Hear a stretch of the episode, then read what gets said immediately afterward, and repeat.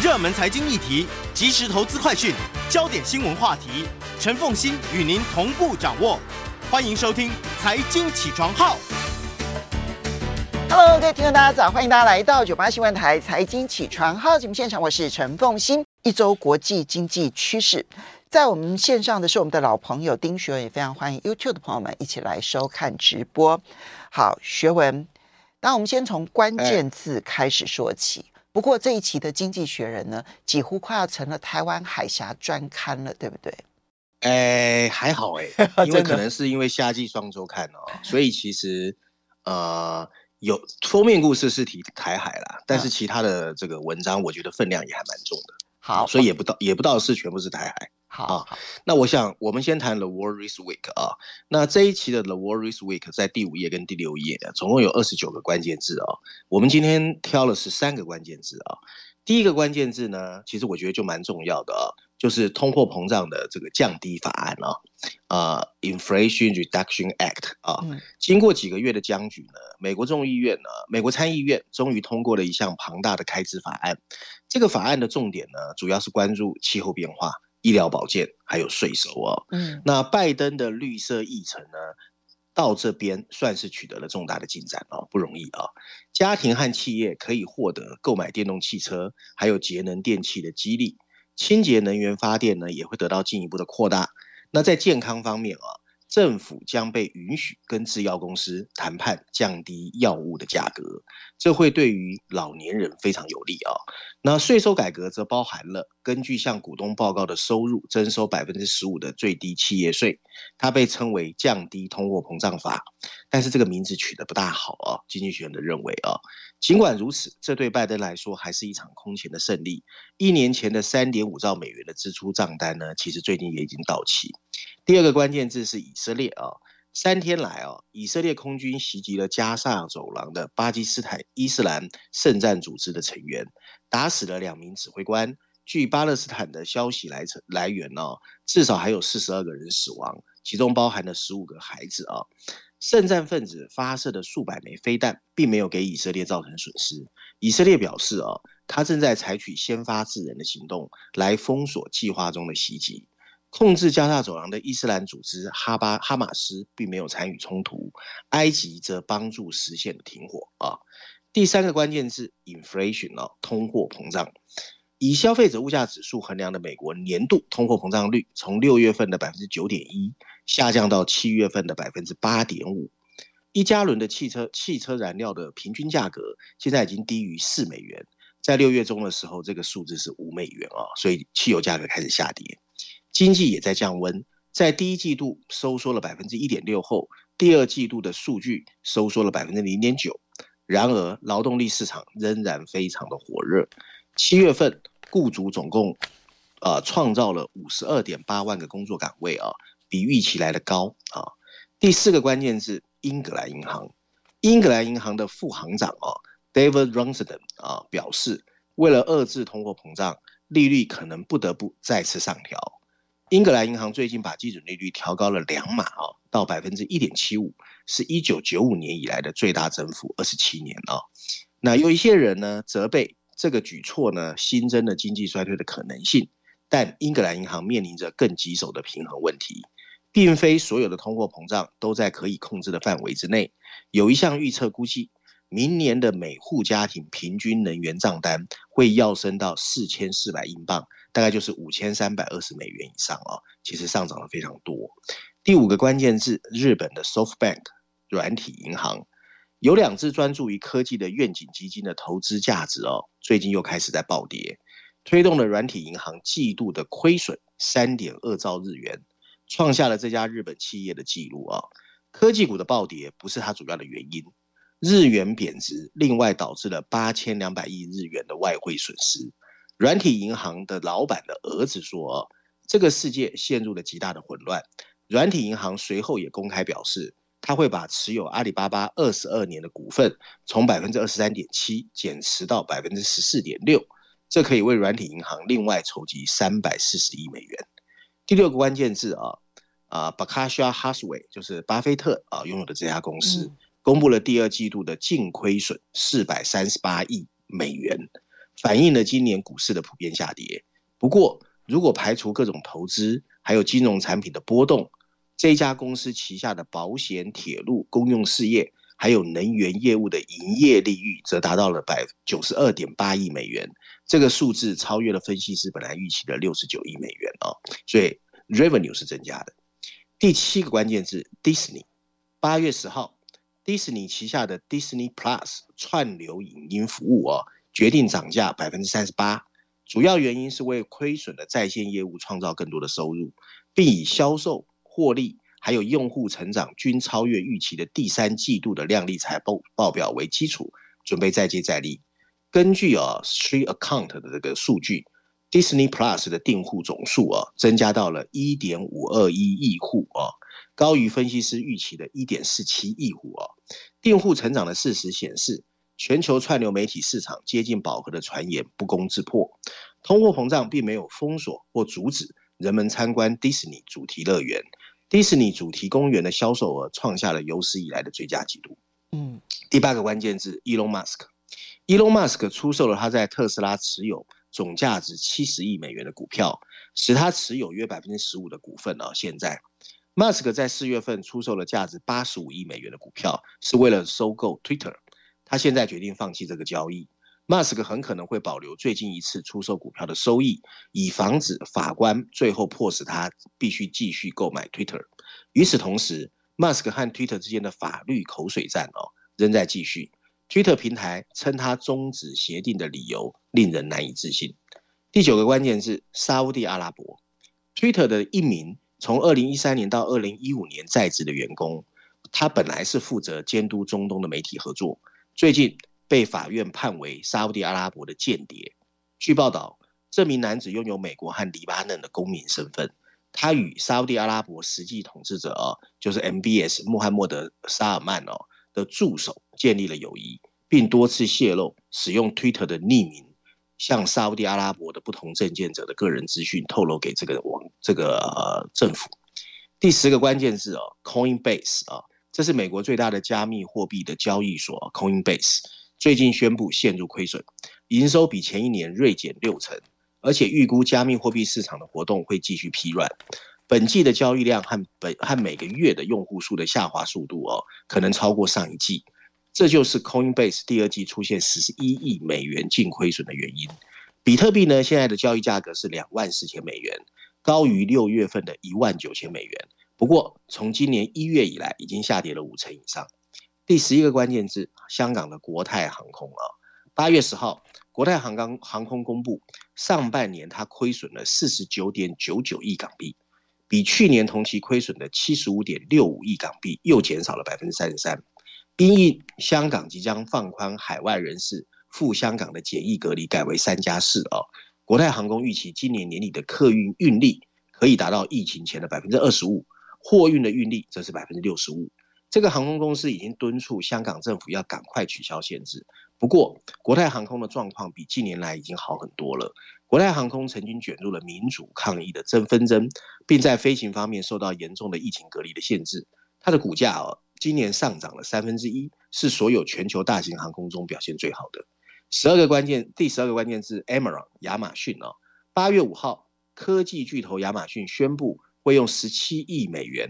并购啊，扫地机器人公司 iRobot 啊，Bloomberg 表示，他不仅替自家品牌的这个商品再添一元，还买到了一间其实是地图公司，他可以在你家帮你这个吸尘的时候啊，绘制你家的地图，深入了解你的生活习惯，而这些家中配置呢，会是广告行销人员碰不到的空白地区，而扫地机器人成为最适合的数据收集器，它会透露客户是谁。可以推销什么东西给你？例如，房子大小代表客户的财富水平；散步玩具的地板代表有小孩；家里还没有很多家具，代表可以向客户卖更多的家具。不过，这些隐私呢，必须经过客户的同意啊、你才可以分享。最后一个关键字呢，台湾其实也知道，披萨哈以外，另外一家 Domino，披萨店哦，八月十号，全球披萨的连锁店达美乐进军意大利七年之后宣布退出。关闭所有意大利的分店，有些人可能将达美乐的失败归咎于企图用美式口味攻占意大利，但达美乐表示，破产原因在于外送平台应用城市的竞争，因为当地哦，就是 local 的意大利的披萨店开始用这些外送平台呢，然后产生了很大的竞争力，所以达美乐的营收面临了前所未有的竞争。嗯，这大概就今天的关键字。好。这里面呢，其实那个降低通货膨胀法案其实是重要的，因为呢，这个法案呃，当然它的名称叫做降低通货膨胀，我觉得拿当然是它内部宣传用的。这里面对于降低通货膨胀，我实在怀疑有多少效果啊！哈，可是呢，它在包括加税的部分哈，然后还有包括了，尤其是它的绿色政策，它对于电动车还有再生能源的补助，其实金额是非常大的啊，所以。这一个法案四千三百亿嘛，哈，四千三百亿美元其实是重要的。另外呢，那个沙特阿拉伯的间谍这件事情，哎，我没有特别注意耶。不过，不过我你，因为它这里面的关键字，我才看到了这一则新闻，就是前就是一一个 Twitter 的员工，对不对？窃取了沙特阿拉伯王储的政敌他们的个人资料。然后提供给沙乌地阿拉伯，然后让沙乌地阿拉伯可以去打击他的政敌嘛，对不对？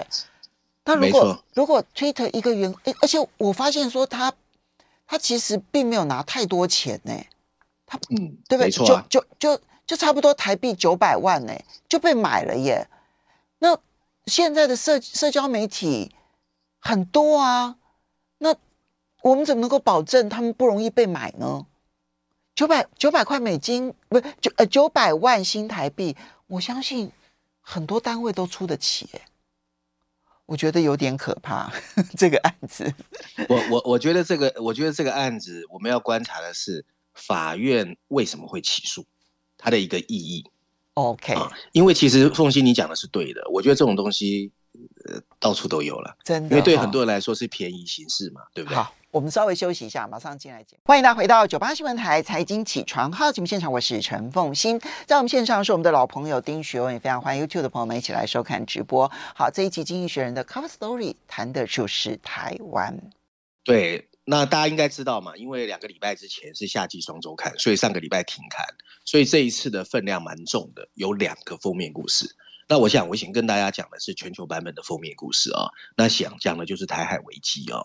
那《经济学人》继去年五月底哦，我记得是五月底，他封面故事上把台湾形容成全球最危险的地方之后，这是第二次把台湾放上了封面故事。那经济那个编辑群呢、哦，让我们看见的是八月五号啊，这张照片其实八月五号大陆的中央电视释出的一段。中国东部战区战机座舱内的照片，那你会看到照片中的飞行员哦，从机舱内正在俯瞰台湾的海岸线和中央山脉。那封面右上角呢，有两个英文大字，Target Taiwan，目标台湾。那这次经济学因为哦，整本杂志的分量哦，内容蛮多的，所以其实这一个议题呢，它总共只用了两篇文章，分别在序论第一篇第七页，还有二十四页的中国板块哦。那二十四页的中国板块总共有三大页哦，文章内容比较多。不过以台湾人的角度哦，不会太喜欢看，因为里面还是蛮西方媒体的角度啦。因为我们自己对台海危机很清楚嘛。哦嗯嗯。那我简单把两篇文章整合之后，跟大家讲一下哦。那文章一开始就说呢，经济学人认为美国众议院。这个议长哦，裴洛西访问台湾所引发的危机，其实凸显了两岸现状的脆弱性。从一九九五九五年到一九九六年的对峙以来哦，美国、中国和台湾对现状的模糊和冲突，其实是越来越感到不安。但这个曾经是和平不至于岌岌可危的最重要基础，现在已经开始被破坏。今天的中国已经露出了坚持。如果这个世界要真的避免战争，就迫切需要达成一个新的平衡。这一定程度上反映了过去半个世纪的惊人变化。台湾的成功是对中国专制政权非常大的一个谴责，也是台湾可以继续拒绝接受北京统治的一个最好借口。台湾总统呢，蔡英文虽然没有正式宣布独立，但台湾确实正在逐渐远离大陆。相对的，自从大陆压制香港的公民自由之后，一国两制已经变得越来越空洞。今天，越来越少台湾人在公开呃。表示希望独立，但赞成统一的人确实越来越少。美国的态度也发生了一些变化。在民主体制逐渐衰败的今天，台湾的民主成功和半导体的成功增加了台湾重要性的筹码。如今，日本这些盟国对台湾的坚决支持，也视为对美国在西太平洋主导地位的一个考验。美国美国的战略模糊政策呢，也有一定的改变。中美对峙让华府的政客争相表达越来越强硬的态度。不过，经济学认为比较幸运的是哦，其实我们可以看到，中国在这场危机中还是有所节制的。他想显示的是他的愤怒跟实力，但他同时也在避免更大的升级。现在的危险在于，中国利用这场危机，为他侵犯台湾视为其领空和领海的行为，划定了新的一个边界。他还试图对台湾跟世界其他地区的交往施加更严格的限制。经济学仍然在文章最后呼吁啊。上述的相关作为目的是让中国觉得不值冒险而知难而退，因此利用现在已经进入国会的台湾政策法案哦，叫 TPA，对台湾提供更多的训练跟武器比较合理。台湾需要有更好的战略，你譬如说像乌克兰在战场中发挥比较良好的小型机动武器，就比你去买一些昂贵但是不见得有用的武器来得好。台湾应该想办法让自己成为北京难以消化的一个刺猬。拜登政府呢，也需要在谴责中方的同时，强调不支持台湾独立。美国国会应该避免采取无法给台湾带来实质好处的象征性举措。与其为台湾在华府的代表处重新命名，还不如尽快通过呃美台贸易协议更实在。那文章最后提到哦，战争其实不是不可避免的。习近平现在最在意的还是把权力紧紧牢挖抓住。如果说俄乌战争给了我们一个教训，那就是，即使是一场看似轻松的胜利，也随时可能变成一场旷日持久的战争，并给自己的国家带来毁灭性的后果。美国和台湾现在没有必要去证明中国的入侵会不会失败，我们更应该做的是去说服习近平稍安勿躁。你不觉得这里面充满了荒谬嘛？不，好，我的荒谬点就在这边，嗯、就是说，就是说。嗯，他说现在台海的和平最重要的一件事情是要去说服习近平，对不对？哈，然后呢，希望他们能够持续的保持理性、冷静这样子哈。可是问题是，呃，他也承认说台湾已经变了，他也承认美国也是变了。然后他这里面我不知道他有没有提起说，其实美国政客现在非常乐于拿着木棒，然后去戳中国大陆的眼睛，就不断的去戳，然后说。你看吧，你不会反应吧？你看吧，你不会反应吧？然后说你要保持冷静哦，你要保持理性哦，就一边在刺激情绪，然后另外一边说你要保持冷静理性，因为这是台海和平最重要的基础，这不是很荒谬吗？没有，其实凤兄就像我刚才在前面讲的哦，我觉得我们自己因为对台海之间非常难以理解的历史情仇非常清楚，对，所以当经济学人的论点出来的时候，我们其实很容易看到里面很多逻辑上的不顺。因为很多事情其实是记者写的啊，嗯，可是呢，比较讨厌的就是说呢，其实经济学人他西方的角度还是蛮明显的，这就最大的问题。可是呢，其实这是最大的问题。其实两岸的问题真的很复杂，嗯，如果不是我们在这边长大，其实外面人看不懂的，嗯。然后最糟糕的是呢，在欧美的精英界又都看他。对不对？哎，没错，这就是最大的问题。对，不是，就精英界哦，就包括了政治哦、经济哦、金融啊。所以在政治上来讲，他们就觉得说没关系，一切都不会有问题。然后呢，在经济界、跟产业界、跟金融界，他们就会觉得好像越来越危险，所以他们对于台湾的投资就会越来越保留。这个对台湾来讲，嗯、它就是一个真的就是温水煮青蛙，而且水温越来越高了。好，对。接下来我们再来看的是，你这边先挑《伦敦金融时报》的社论，要来谈美国的美国的嗯、呃、气候法案吗？还是刚刚的那个嗯、呃、降低通膨法案？呃，其实奉行那是同一个法案。嗯，只是说呢，台湾的翻译哦，都把它翻译成降低通货膨胀法案，因为它现在重新取了一个名字。哦、对，其实其实它真正的全名哦，climate 这个字在西方的象征意义更大。嗯，除了美国的表态之外哦，里面有很大的资金会吸引全球的资本市场的资金往气候科技走。嗯啊，其实西方的角度是在看 climate，台湾的角度在看 inflation。嗯啊，我们看看这一篇《伦敦金融时报》的社论哦，它的标题哦，它就很特别哦，它写的是 U.S. Climate Bill，美国的气候法案，它用气候法案来形容，或许其实真的可以帮我们改变气候变化这个压力哦。补充标题写的是，在一个两极分化的华盛顿，拜登再一次证明了他还是可以突破的哦，所以他给拜登也很大的一个称赞哦。文章内容是这样说的哦：事实证明，这个星球，我们人类终终究要自己去面对自己的未来。在经历了一段严重而且日益悲观的时期之后，美国国会终于完成了美国历史上最重要的一个气候变化法案。事实上啊，包含许多民主党人在内的观察者曾经考虑要放弃这个法案，觉得过不了关。也因此，这个法案竟然能过关，大家觉得非常的 sweet，非常甜蜜。这个法案哦，被很多人错误的任命为降低通货膨胀法案，其实它不是。它另外还授权了美国政府谈判出一个降低处方药价格的政策，并为数百万的美国人提供更慷慨的医疗补助。但这个真的是一个里程碑。它真正改变游戏规则的是里面包含的清洁能源条款。经过整整一代人的努力，并且比人们期望的晚了几年，华盛顿终于在全球变暖问题上起到了带头作用。在这个基础上，拜登终于在历史上帮自己留下了一席之地。国会仍然没有办法接受碳税这一个事实。嗯，可是大多数经济学家坚持认为碳税非常重要，但这个并不没办法掩盖这个法案的影响力。政治现实告诉我们。在再生税收补贴的胡萝卜之前，不可能有更高税收的大棒出现。尽管如此，他仍然在没有一个共和党人支持的情况下，顺利在参议院通过了。可以想象，这些补贴的效果会使美国能够在二零三零年之前，把碳排放量减少到二零零五年前水准以下的百分之四十，使今后更容易出售碳税。随着美国能源组合转向绿色能源。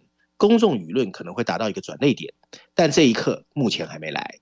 拜登的民主党人仍可能因为今年十一月的中期其中选举的汽油价格的高通货膨胀而受到惩罚。不过，这个法案的长期意义有两个哦。第一个，它的未来十年三千六百九十亿美元的财政支出会吸引资本市场上大量的私人投资。它会为一系列的清洁能源提供纳税人资助的火箭推进器，包括电动汽车。风力、太阳能，以及碳封存、氢能转化和小型核反应炉，联邦投资会更大程度的私为更大程度的私人资本提供一切的激励，促使他们加快脚步。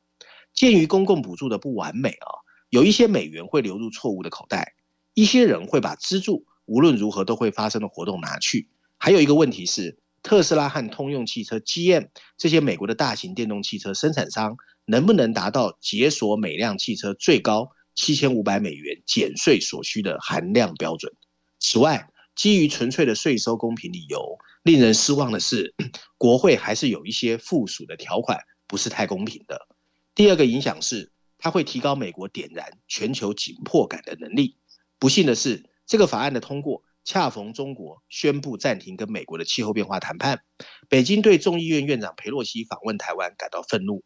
无论双边关系如何，中国和美国其实都有责任要维持全人类的更大利益。出于同样的原因，德国上个月也宣布计划在未来四年投资一千七百七十亿欧元用于绿色能源，这非常值得我们欢迎。文章最后提到，随着美国连续第二年经历着有记录以来的最热季节，理论上的全球变暖时代已经过去，那是昨天的事了。今天我们还是希望能够比明天更好一点。嗯，至少今年我们感感受到的这一个干旱啦，或者是这一个水灾啦，或者是高温呐、炎热啦，还有野火不断呐、我想这个感受是越来越深刻。嗯，其实我们可以预料得到了，就是再生能源在今年其实有一些些受挫，因为那个天然气跟能源危机，但是。长期来看的话，我觉得那个政策面各国的支持力道其实只会更多，而不会更少。我们要稍微休息一下，等一下回来的时候呢，再来看刚刚提到《经济学人》这一期是有两个 cover story 嘛？另一个，另外一个 cover story 是谈欧洲的事情。我们休息一下，马上回来节目现场。欢迎大家回到九八新闻台财经起床号节目现场，我是陈凤欣，在我们线上是我们的老朋友丁学文，也非常欢迎 YouTube 的朋友们一起来收看直播。好，学文，《经济学人》这一期在欧洲的版本的 cover story 呢，其实谈的是德国，他为什么在这个时候谈德国？对，我觉得是这样啊。其实现在全世界最重要两个地缘战争，一个就是俄乌战争，一个是台海危机嘛。那俄乌战争里面，其实受到影响最大是德国。其实如果如果凤欣你问我个人啊，我觉得他欧洲版本的封面故事写的比台海危机要好。可能因为一方面是因为他真的比较了解，他是欧洲了。对对，我觉得这这篇文章就蛮值得看的啊、哦。嗯、我们先看它的封面设计哦，它的封面设计就很有趣哦。你会看见一只象征德国的红爪红嘴。然后两只翅膀打开的联邦之鹰，德国叫做联邦之鹰哦，正在一个蛋壳里面破壳而出。那上面写的就是新德国哦。那这次经济学用了两篇文章，分别在绪论第二篇第八页哦，还有第十四页的 briefing 专专文，两篇文章来告诉我们德国最近正在发生什么蜕变哦。那文章很好看，我觉得他写的很有内容啊。文章一开始他说。如果你去借用已经死掉的日本裕仁天皇的想法啊，乌克兰战争的发展其实最后不一定是对普丁普京有利的。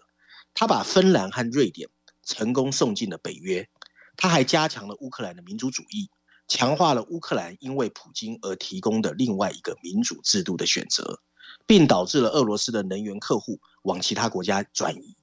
他还刺激了昏昏欲睡的巨人德国，唤醒了一个。既是俄罗斯最好的生意伙伴，又是针锋相对敌人的大国家，普京的战争煽动啊，可能会成为一个催化剂，把德国变成俄罗斯自己的噩梦，那就是一个更强大、更大胆，是更坚定的欧洲领导新强权。